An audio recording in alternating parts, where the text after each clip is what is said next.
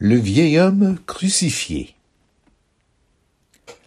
Nous lisons ensemble les sept premiers versets du livre de Romains, chapitre 6. Que dirons-nous donc?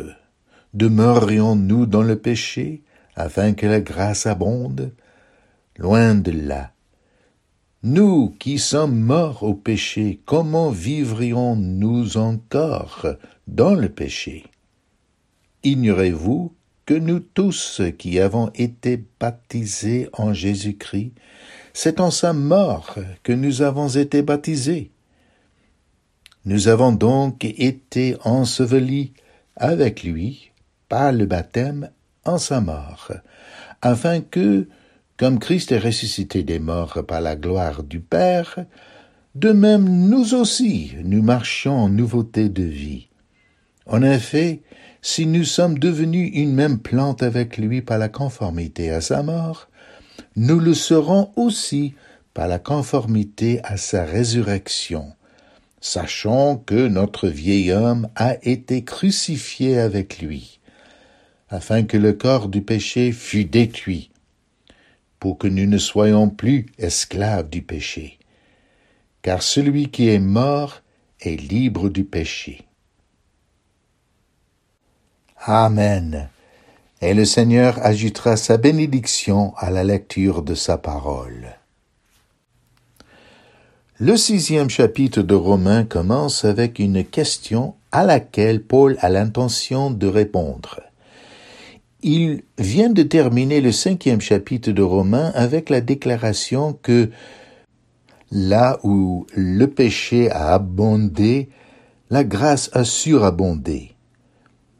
Cette déclaration allait peut-être susciter la question alors, si l'abondance de péché est suivie par la surabondance de grâce, ne suggérez-vous pas que l'on pêche afin que la grâce abonde? La réponse de Paul à cela est loin de là, c'est-à-dire que cela ne soit jamais. Comment pourrions-nous nous qui sommes morts au péché, continuer à vivre dans le péché. C'est déjà une bonne réponse, mais dans les versets suivants, Paul continue à répondre à cette accusation abominable qui prétend que l'évangile de la justification gratuite et de la sécurité absolue du chrétien implique qu'on a le droit de vivre comme on veut surtout de vivre dans le péché, afin d'amplifier la gloire de la grâce de Dieu. Nous arrivons enfin à notre texte, les versets 6 et 7, où Paul dit Sachant que notre vieil homme a été crucifié avec lui, afin que le corps du péché fût détruit, pour que nous ne soyons plus esclaves du péché, car celui qui est mort est libre du péché. Paul vient d'énoncer dans le verset 5 une vérité glorieuse. C'est que nous serons comme Christ par la conformité à sa résurrection. Plus tard, dans cette même lettre aux Romains, au, chapitre 8 et au verset 30, Paul répétera la même vérité en des termes un peu différents. Là, il dira, ceux qu'il a justifiés, il les a aussi glorifiés. Dans ces deux contextes, Paul exprime une certitude absolue, c'est-à-dire que nous serons comme Christ par la conformité à sa résurrection. Et cette certitude est basée sur la réalité que notre vieil homme a été crucifié avec lui. Ce sont vraiment des mots merveilleux et profonds ils font la base de tout ce que Paul va dire dans le reste de Romains 6 et 7. Si on les comprend comme il faut, ce sont des mots d'une puissance merveilleuse qui sont capables de libérer le croyant. Ce n'est pas exagéré de dire que ces mots mettent entre les mains du chrétien la clé d'or qui ouvre le secret de comment vivre, non seulement exister, mais vivre, vivre dans le monde réel et vivre à la lumière de l'évangile du Seigneur Jésus-Christ. Ces mots bien compris sont donc extrêmement importants.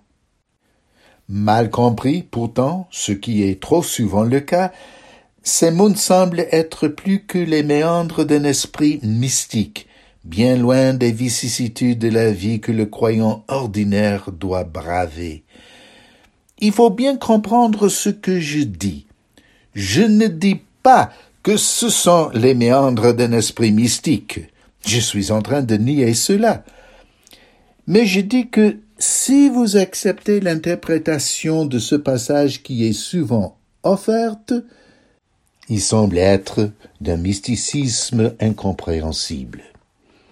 Nous serons une même plante avec Christ, par la conformité à sa résurrection. Autrement dit, dans notre état actuel, nous profiterons des bienfaits spirituels et du pouvoir spirituel de la résurrection de Christ. Nous vivons ici avec les bienfaits et le pouvoir de la résurrection de Christ. Nous ne sommes pas encore ressuscités corporellement, mais nous sommes conformés à cette résurrection. Il y a pourtant aussi une promesse ici qui dépasse de loin notre état actuel, et ça, c'est la promesse que dans l'avenir nous entrons pleinement dans la victoire de Christ sur la mort et sur l'enfer, au moment où nous serons glorifiés parfaitement, et nous éprouverons ce que Paul appelle l'adoption, la rédemption de notre corps. Or, comment savons-nous que tout cela est vrai? Comment peut-on en être certain?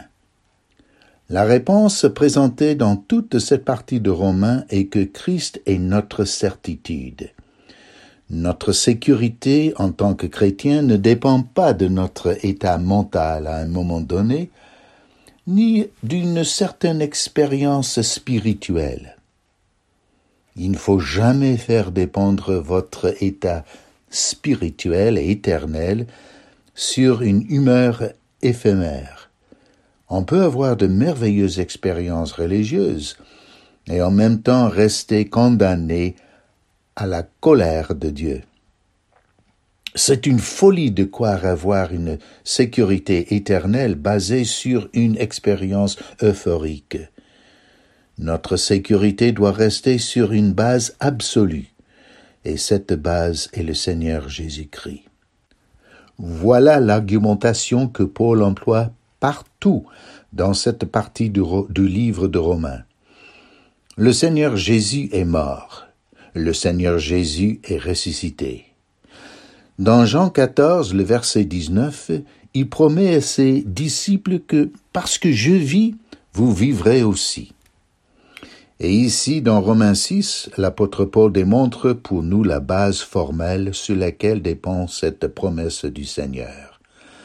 Car il dit, sachant que notre vieil homme a été crucifié avec lui, afin que le corps du péché fût détruit, pour que nous ne soyons plus esclaves du péché. Car celui qui est mort est libre du péché. Pensons tout d'abord à l'identité du vieil homme. Le passage dit que notre vieil homme a été crucifié avec Christ. Alors, qui est, ou bien, qu'est-ce que c'est que le vieil homme? C'est une question assez simple. Malheureusement, la réponse n'en est pas aussi simple. Et là, je vais faire référence à quelque chose avec lequel la plupart d'entre vous peuvent facilement vous identifier. Nombreux sont ceux de parmi nous qui ont entendu depuis la jeunesse l'idée que le croyant possède deux natures, la vieille nature et la nouvelle nature. Vous l'avez entendu, n'est-ce pas? On dit que ces deux natures correspondent au vieil homme et au nouvel homme. Voilà donc ce schizophrène spirituel avec deux natures. J'ai entendu même dire que ces deux natures sont comme deux chiens, l'un méchant, l'autre gentil et docile, et les deux se combattent constamment. L'on dit que le chien que le croyant nourrit le plus souvent est celui qui gagne la victoire dans la vie. Mais le problème ici, c'est qu'en effet, il y a deux principes qui œuvrent dans le croyant. La Bible dit que la chair a des désirs contraires à ceux de l'esprit, et l'esprit en a de contraires à ceux de la chair. Il y a donc ces deux principes dans la vie chrétienne. Mais moi, je constate que le croyant n'a qu'une seule nature. En plus, quand on part de la vieille nature et de la nouvelle nature pour les identifier avec le vieil homme et le nouvel homme, on est en réalité en train de dire que le vieil homme est la chair. C'est pour ça que certains gens diraient que le vieil homme de Romains 6 est la chair. C'est la vieille nature qui vit encore dans le chrétien. Il y a des autres qui disent que le vieil homme est toute la corruption de la nature humaine. Des autres encore lisent 2 Corinthiens 4, 16 où Paul dit que notre homme extérieur se détruit et notre homme intérieur se renouvelle de jour en jour. Et en lisant cela, ils disent que le vieil homme égale l'homme extérieur et que le nouvel homme égale l'homme intérieur.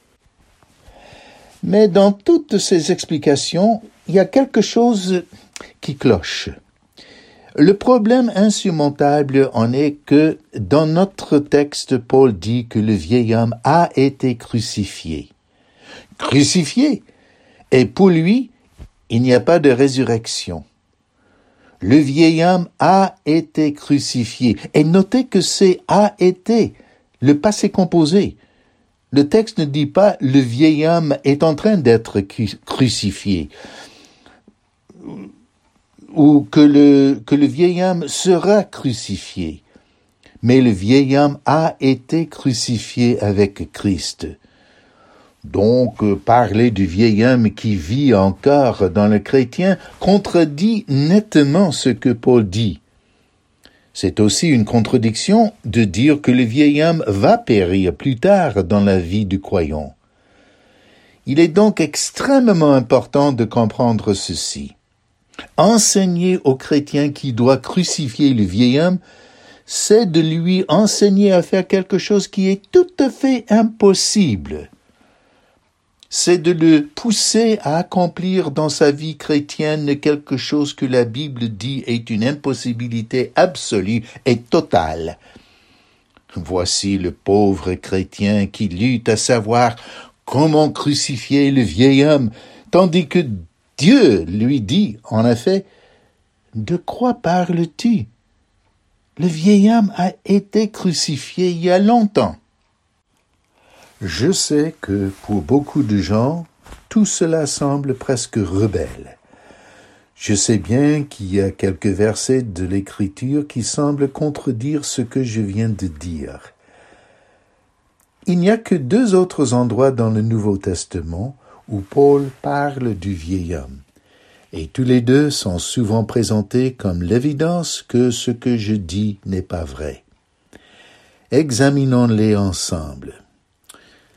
Dans Éphésiens chapitre 4, les versets 21-22, nous lisons Vous avez été instruits à vous dépouiller eu égard à votre vie passée, du vieil homme qui se corrompt par les convoitises trompeuses.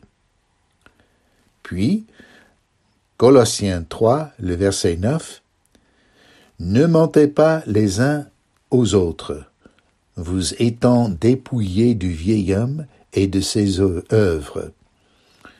Ces deux versets sont souvent cités pour prouver que le vieil homme n'est pas vraiment mort, que quoi que soit la signification de ce que Paul dit dans Romains 6, il ne voulait pas certainement dire que le vieil homme a été littéralement mis à mort, pour ne jamais être ressuscité. Il voulait dire par contre que le vieil homme a été subjugué et que l'on doit continuer à le subjuguer. Mes amis, cette interprétation est absurde. Paul a dit que le vieil homme est mort. Ce n'est pas difficile à comprendre. Il y a un principe pour interpréter les Écritures qui exige qu'on interprète le texte secondaire par le primaire. Et ce verset dans Romains 6 est la référence primaire au, au vieil homme. C'est la première référence au vieil homme dans le Nouveau Testament. Or, ce verset dit clairement qu'il est mort, qu'il a été crucifié.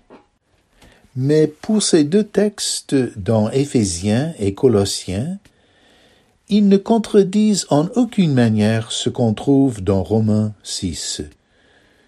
Ils le soutiennent en effet. Regardons euh, Colossiens 3, le verset 9, pour commencer. Il dit, Ne mentez pas les uns aux autres, vous étant dépouillés du vieil homme et de ses œuvres la construction du verbe étant dépouillé indique une action non seulement commencée dans le passé, mais aussi complétée dans le passé. N'est-ce pas que c'est exactement ce que Paul dit dans Romains 6 Le vieil homme est mort. Colossiens 3 dit que vous êtes une fois pour toutes dépouillés du vieil homme. Pourquoi? Parce qu'il a été crucifié, bien sûr. Sa logique est que le vieil homme est mort, et donc cette vérité doit diriger votre conduite. Alors ne mentez pas les uns aux autres. Il est intéressant de remarquer le contraste entre le verset 9 de Colossiens 3 et le verset 8 du même chapitre. Dans ce verset-ci, Paul dit Mais maintenant renoncez à toutes ces choses. Ça, c'est un impératif. Renoncez à la colère, à l'animosité, à la méchanceté, à la calomnie, aux paroles déshonnêtes qui pourraient sortir de votre bouche, et ne mentez pas les uns aux autres. Pourquoi? Parce que vous vous êtes déjà dépouillé du vieil homme, dans le passé, une fois pour toutes, par la foi en Jésus-Christ le vieil homme a été crucifié. Colossiens 3 ne change rien de ce que Paul dit dans Romains 6. Par contre, il le soutient. Tournons maintenant à Éphésiens chapitre 4. C'est pareil là-bas. Lisons dans le chapitre 4 du verset 20 au verset 24. Mais vous, ce n'est pas ainsi que vous avez appris Christ si du moins vous l'avez entendu, et si, conformément à la vérité qui est en Jésus, c'est en lui que vous avez été instruits à vous dépouiller, égard à votre vie passée, du vieil homme qui se corrompt par les convoitises trompeuses, à être renouvelé dans l'esprit de votre intelligence, et à revêtir l'homme nouveau, créé selon Dieu dans une justice et une sainteté que produit la vérité. Paul dit, si vous connaissez la vérité telle qu'elle est en Jésus-Christ, alors, quelle est la vérité qui est en Jésus-Christ? Paul l'explique précisément dans les mots qui suivent. Faites attention à son emploi des temps des verbes. Voici la vérité. Vous avez été instruits à vous dépouiller du vieil homme et revêtir l'homme nouveau égard à votre vie passée. Tous les deux actes ont été accomplis dans le passé. Au présent, vous êtes donc en train d'être renouvelé dans l'esprit de votre intelligence. Pour répéter, c'est que vous vous êtes déjà dépouillé une fois pour toutes du vieil homme, et vous avez revêtu l'homme nouveau une fois pour toutes. Voilà ce qu'il dit. C'est exactement ce qu'il enseigne dans Romains chapitre 6. Le vieil homme a été crucifié. C'est à ce moment-là que l'homme nouveau est né. Et ce sont deux actes une fois pour toutes accomplis dans le passé. Or, le résultat en est que vous êtes en train d'être renouvelé. C'est une expérience qui continue dans l'esprit de votre intelligence. Alors, qu'est-ce que c'est donc que le vieil homme? Eh bien, la clé en est de se rappeler que le vieil homme ne vit plus, il n'existe plus dans le croyant. Il est mis à mort une fois pour toutes par un acte irrévocable de la grâce de Dieu qui indique un changement fondamental dans une personne. Le passage d'un état de mort et de condamnation à celui de la vie et de l'acceptation avec Dieu. C'est ça qui nous met sur la bonne piste. Conan Doyle a fait dire par son célèbre héros Sherlock Holmes Ayons éliminé l'impossible. Ce qui reste est la solution. C'est logique, n'est-ce pas? Or, nous, on vient d'éliminer l'impossible. Alors, quelle est maintenant la solution? Souvenez-vous que quand la Bible a été écrite, les livres n'avaient pas de chapitres. Il n'y avait pas donc de séparation entre le verset 21 du chapitre 5 et le premier verset du chapitre 6 de Romains. Étant donné qu'il n'y a pas de divorce entre ces deux chapitres, quand on lit ces versets à propos du vieil homme dans le, sixième chapitre, il faut penser au verset 12 du chapitre 5, qui contrôle tout dans cette partie du livre. C'est là où on nous dit comme par un seul homme le péché est entré dans le monde, et par le péché la mort, et qu'ainsi la mort s'est étendue sur tous les hommes, parce que tous ont péché. La mort s'est étendue sur tous les hommes, parce qu'en Adam tous ont péché. Quelque chose est arrivé en Adam. Qu'est-ce que Dieu lui avait dit? Le jour où tu en mangeras, tu mourras. Nous sommes morts en Adam. Qu'est-ce que le vieil homme? Le vieil homme est ce que j'étais en Adam. C'est ça, le vieil homme. Il est intéressant de noter le mot grec qui est traduit vieille en français il y a deux mots disponibles en grec. Un de ces mots vient d'un terme qui veut dire le commencement. Mais ce n'est pas le mot employé ici. Et j'aime ça parce que le vieil homme n'était pas là au commencement. Quand Dieu a créé l'homme, il a créé pur et saint, sans tache et sans péché. Et nous, en Adam, nous avons été créés ainsi.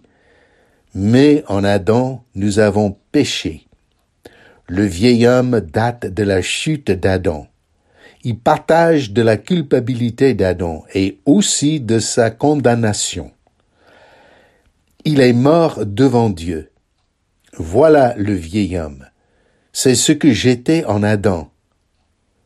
Selon Romains 5, les versets 14 et 17, la mort régnait. Et au verset 20, 21.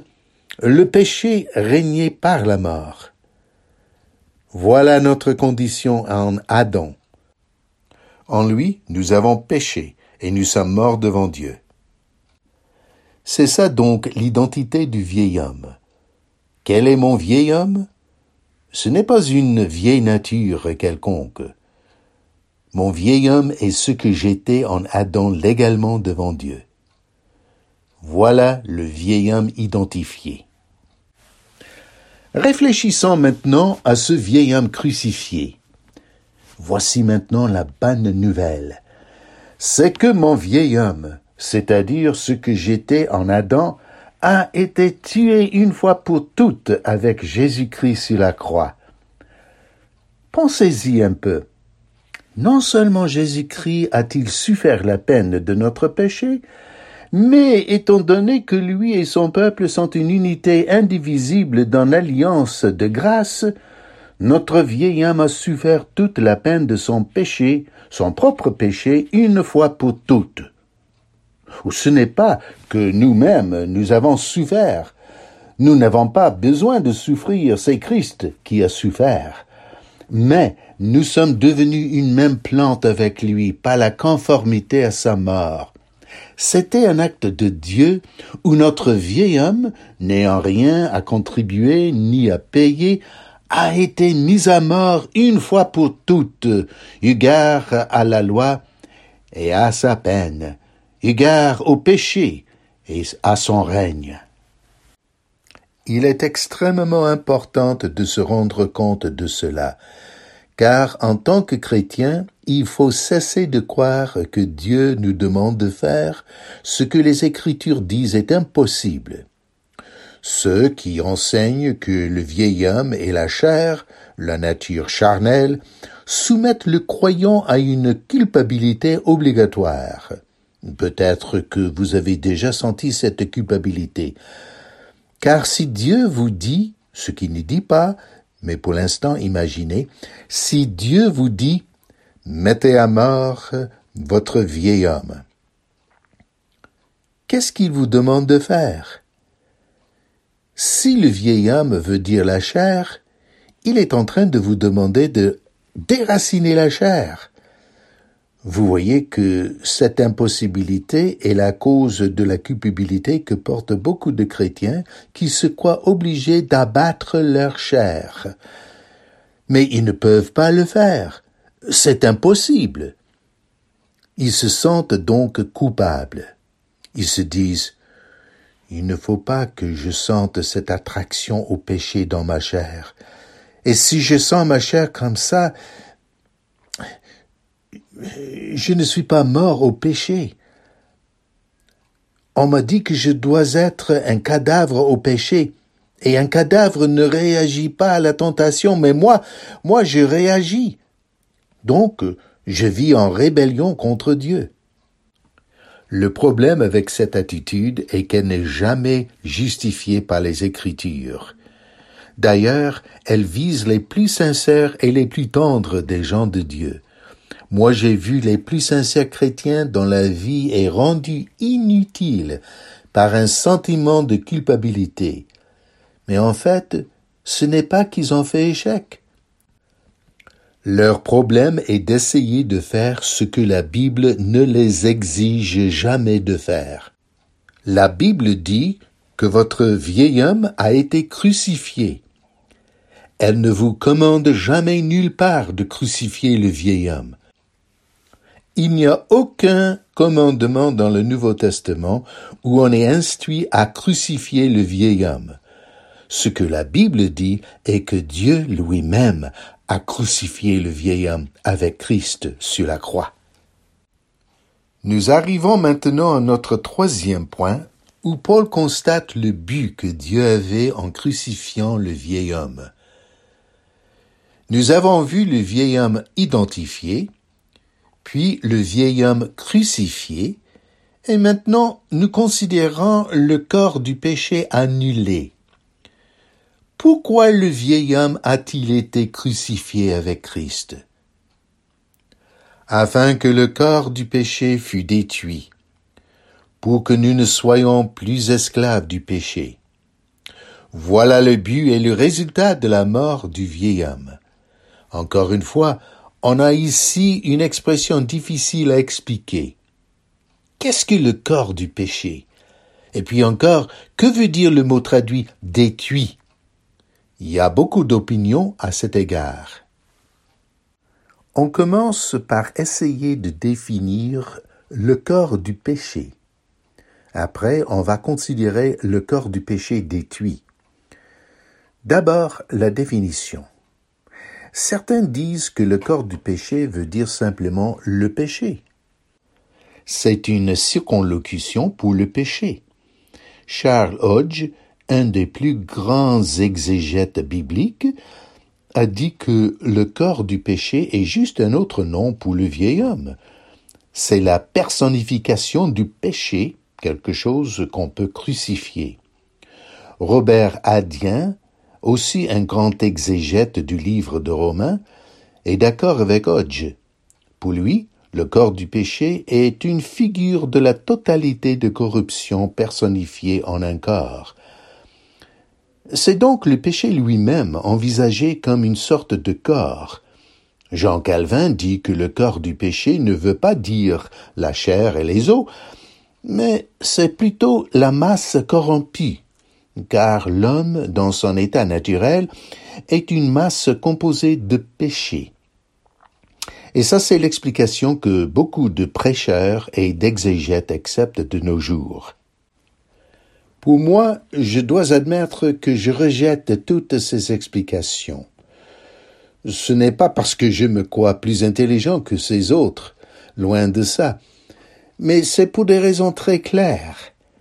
John Murray, grand théologien écossais, dit qu'on n'a pas besoin de recourir à des interprétations figurées. Le corps, dans ce cas, peut facilement signifier l'organisme physique, c'est-à-dire le corps littéral. Je crois que cela est clair dans le contexte.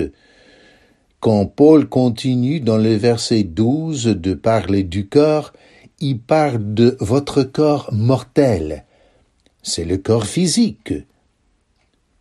Dans les versets 13 et 19, il parle de vos membres, membres de votre corps. Si l'on considère le reste du livre de Romains, dans le chapitre 8, les versets 10, 11, 13 et 23, aussi bien que le chapitre 12, le verset, le premier verset, où que ce soit que Paul emploie ce mot corps, il veut dire le corps littéral et physique. Dans le contexte, il n'y a donc aucune raison pour ne pas accepter l'idée que le corps du péché fait référence au corps physique. Je dirais que le corps du péché est l'équivalent à ce que le Nouveau Testament appelle la chair ce n'est pas parce que le corps est composé de chair, c'est plutôt que la chair veut dire la corruption, la corruption du péché qui domine le corps et spécialement qui exploite le corps. Les membres du corps, selon Romains 6, deviennent des instruments, le mot précis est armes, pour la poursuite du péché. Le corps du péché donc veut dire votre corps physique en tant qu'il est corrompu par le péché lorsqu'il devient l'instrument pour le péché. Quel est le problème avec cela? À mon avis, il n'y en a pas. Mais vous voyez, il y a des gens qui disent mais cette solution ressemble beaucoup à la vieille hérésie gnostique que le corps est matériel et donc mauvais, pécheur parce que c'est un corps. Mais non, ce n'est pas ça. Le corps n'est pas pécheur simplement parce qu'il est composé de matériel. Adam fut créé, par exemple, avec un corps humain physique, mais il était sans péché. Le péché ne réside pas dans le corps, mais le péché peut employer le corps. C'est de cela que Paul parle ici. À ceci, Hodge ajoute l'objection que si le corps du péché signifiait le corps physique, cela voudrait dire que la raison pour laquelle Christ est mort serait pour détruire le corps physique, parce qu'ici, le but est de détruire le corps du péché. Bien sûr que ça, c'est du non-sens. Christ n'est pas venu pour détruire le corps. Ce que Paul dit ici est à la fois profond et simple et c'est une doctrine qui est facile à comprendre. Le corps est le véhicule particulier que le péché emploie et qui est facilement dominé par le péché.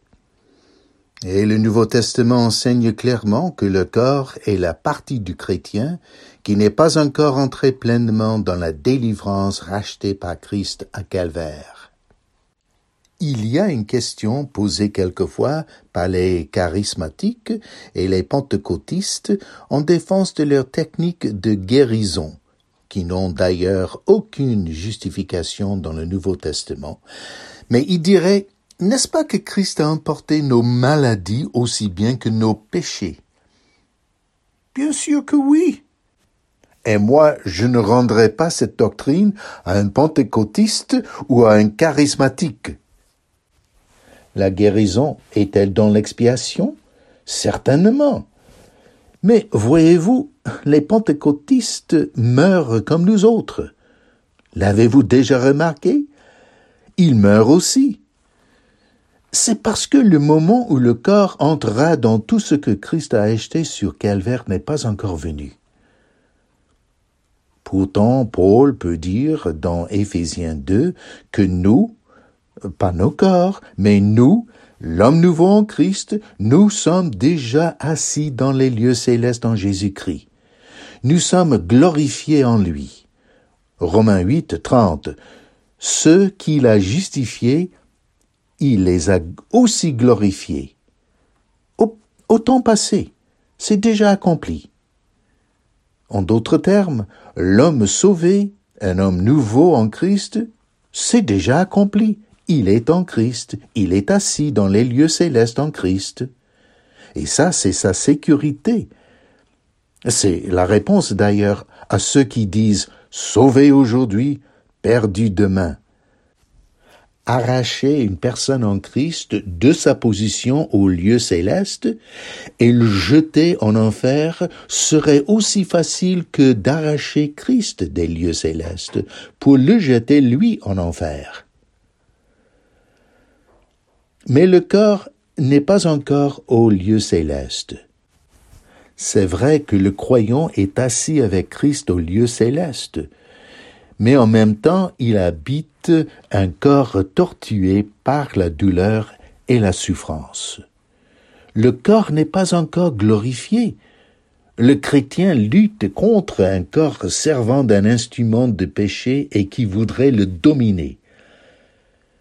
Mais un jour vient, Dieu merci, et bientôt, où le corps sera libéré non seulement de la douleur, mais aussi du péché car le but final de la mort de Christ est que le corps du péché sera détruit. Dans l'entretemps, pourtant, il doit être mortifié. Voilà donc le corps du péché défini. C'est le corps que le péché emploierait comme arme contre le chrétien. Et maintenant, le corps du péché détruit. Qu'est-ce que ça veut dire? Laissez-moi dire dès le commencement que le verbe détruire ici ne veut pas dire anéantir, ni exterminer, ni déraciner. C'est un verbe très difficile à définir. Il se voit vingt-sept fois dans le Nouveau Testament, soit vingt-six fois employé par Paul et une fois par Luc dans son évangile. Étymologiquement, le mot vient d'un radical et de plusieurs préfixes qui ensemble veulent dire de ne point faire de travail du tout. Le mot a fini par signaler rendre sans effet ou mettre hors service, ou, le mot que je préfère annuler. Dans le chapitre 3, par exemple, nous lisons au verset 3 Et quoi si quelques-unes n'ont pas cru, leur incrédulité anéantira-t-elle la fidélité de Dieu, c'est-à-dire annuler la fidélité de Dieu Au verset 31 du même chapitre, Anéantissons-nous donc la loi par la foi? Loin de là. Annulons-nous la loi par l'évangile de la foi? Non. Encore un autre exemple, au dixième verset de 2 Timothée chapitre 1, nous lisons que notre Sauveur Jésus-Christ a détruit, le même mot, a détruit la mort et a mis en évidence la vie et l'immortalité par l'Évangile. Alors cela, c'est un, verset très important. Quand il est mort, le Seigneur Jésus-Christ a-t-il exterminé la mort physique? Non. Comme j'ai déjà dit, les chrétiens meurent eux aussi. Vous allez mourir si Christ ne vient pas avant, et moi aussi. Mais il a aboli la mort, c'est-à-dire il a annulé en tant que force condamnant. Nous, nous pouvons dire, ô mort, où est ta victoire? Ô mort, où est ton aiguillon? Christ l'a annulée. Il l'a rendue sans effet en tant qu'un véhicule de condamnation. Pour le chrétien, elle n'est plus qu'une porte aux cieux, où quelquefois on souffre beaucoup avant d'y entrer, mais c'est néanmoins une porte aux cieux. Le Seigneur Jésus-Christ a participé lui-même au sang et à la chair, juste comme nous autres, afin que par la mort il anéantisse celui qui a la puissance de la mort, c'est-à-dire le diable, et qui délivra tous ceux qui, par crainte de la mort, étaient toute leur vie retenus dans la servitude. Écoutez. C'est ça la grande raison pour laquelle Dieu a crucifié le vieil homme. C'est que le corps soit arraché totalement et irrévocablement de la tyrannie du péché afin de ne jamais plus être employé comme instrument d'iniquité. Chers croyants, voilà l'espérance qui se déploie devant vous et moi. Tournez avec moi à Romains chapitre 8, les versets 22 et 23. Or, nous savons que jusqu'à ce jour, la création tout entière soupire et souffre les douleurs de l'enfantement. Et ce n'est pas elle seulement, mais nous aussi, qui avons les prémices de l'Esprit, nous aussi nous soupirons en nous-mêmes, en attendant l'adoption, la rédemption de notre corps. Et c'est quoi ça? Paul l'a décrit parfaitement dans Philippiens 3, le verset 21, où il dit que le Seigneur Jésus-Christ transformera le corps de notre humiliation en le rendant semblable au corps de sa gloire. Or, ayant cette espérance, le croyant ne peut jamais dire demeurant dans le péché afin que la grâce abonde. Non, parce que cet espoir impose un devoir. Que dit 1 Jean 3, verset 3 Quiconque a cette espérance en lui se purifie, comme lui-même est pur. Voyez-vous, une espérance future est révélée pour ordonner notre conduite à présent. C'est aussi ce que Paul enseigne en Romains 6 au verset 12 et 13. Que le péché ne règne donc pas dans votre corps mortel, et n'obéissez pas à ses convoitises. Ne livrez pas vos membres au péché comme des instruments d'iniquité, mais donnez-vous vous-même à Dieu comme étant vivant de mort. Voilà notre devoir. Mais c'est beaucoup plus qu'un simple devoir. Cette espérance apporte en elle le pouvoir de nous rendre saints à présent. Regardez la fin du verset 6. Notre vieil homme a été crucifié avec lui, afin que le corps du péché fût détruit, pour que nous ne soyons plus esclaves du péché. Être esclave du péché, c'est quoi? C'est vivre dans le péché comme votre habitat naturel c'est quelque chose que le nouvel homme ne peut jamais faire. Et ça, c'est parce que le vieil homme est crucifié. On arrive maintenant à la dernière des grandes déclarations de Romains, chapitre 6, au verset 7. On a vu le vieil homme identifié, le vieil homme crucifié, le corps du péché annulé. On vient maintenant au nouvel homme justifié. Celui qui est mort est libre du péché, c'est-à-dire justifié du péché. La logique ici est que le vieil homme est mort, donc on est un nouvel homme en Christ, et on est justifié du péché.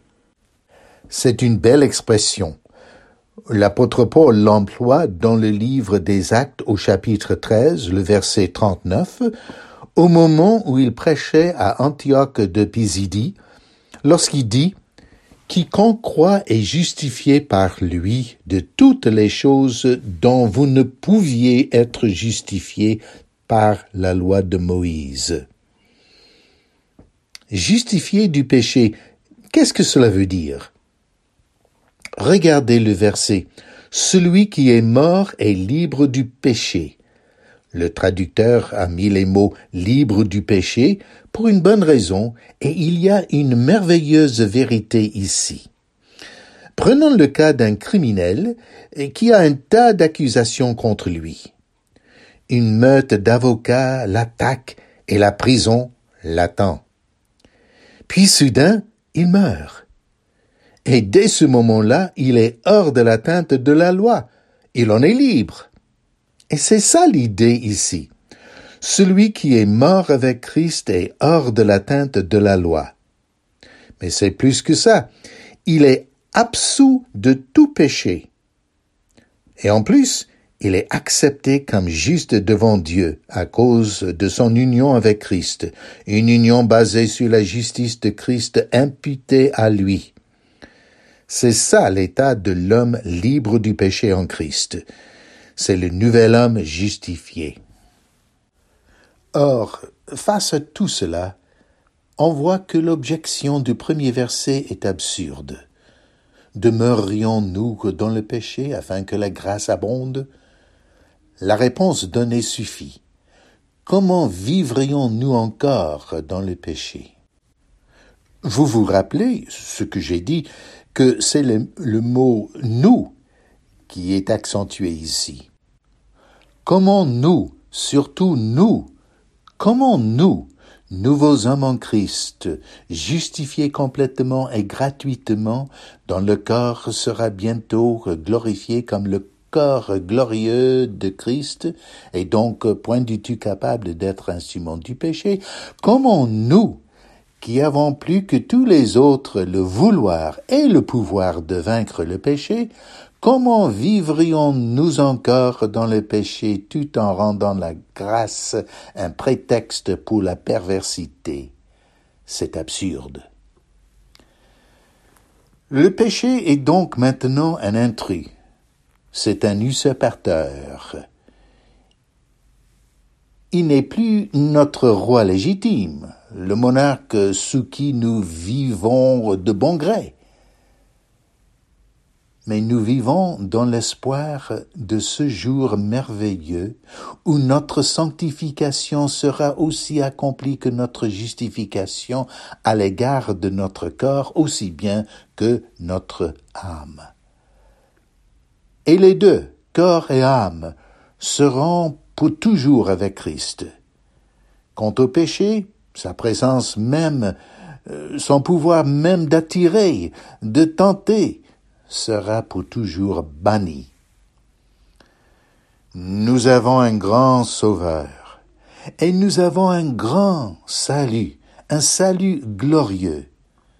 Sachant cela, il faut que nous sachions que le vieil homme a été crucifié avec Christ, afin que le corps soit finalement rendu incapable de servir le péché. Mais dans l'entretemps, que nous ayons le pouvoir de faire mourir les œuvres de la chair, du corps, et de vivre en tant que de nouveaux hommes en Jésus-Christ. Avant de terminer, laissez-moi parler un moment à ceux qui m'écoutent et qui ne sont pas en Christ. Peut-être que vous ne comprenez rien de cette étude dans le livre de Romains et que vous vous demandez qu'est-ce que tout cela veut dire? Si vous vous trouvez dans cette situation en écoutant ce message, je veux que vous réfléchissiez un peu. Le vieil homme est votre état naturel. Vous êtes un pécheur déjà condamné. Hors de Christ, vous êtes déjà jugé. Moi, je ne peux pas faire de vous un nouvel homme. Et vous, vous n'avez pas le pouvoir vous-même de vous transformer en nouvel homme. Mais je vous annonce que la foi en Jésus-Christ vous retirera d'Adam et vous mettra en Christ, par la grâce de Dieu. Oh, que j'espère que si vous n'êtes pas sauvés, que vous vous tournez les yeux vers la croix de Calvaire, que vous ferez appel à Christ, et je vous assure qu'il vous justifiera. Et si vous êtes déjà en Christ, J'espère que vous avez appris en m'écoutant qu'il y a en lui le vrai chemin de sainteté, de liberté et de victoire chrétienne. Ce n'est pas la peine de gaspiller la vie en poursuivant une impossibilité, quand Christ vous offre la réalité de vivre par la foi en l'Évangile. Que le Seigneur vous bénisse et vous enseigne à savoir que notre vieil homme a été une fois pour toutes crucifié avec Christ, afin que le corps du péché fût détruit, pour que nous ne soyons plus esclaves du péché, car nous sommes morts avec Christ, et nous sommes justifiés gratuitement par sa grâce. Amen.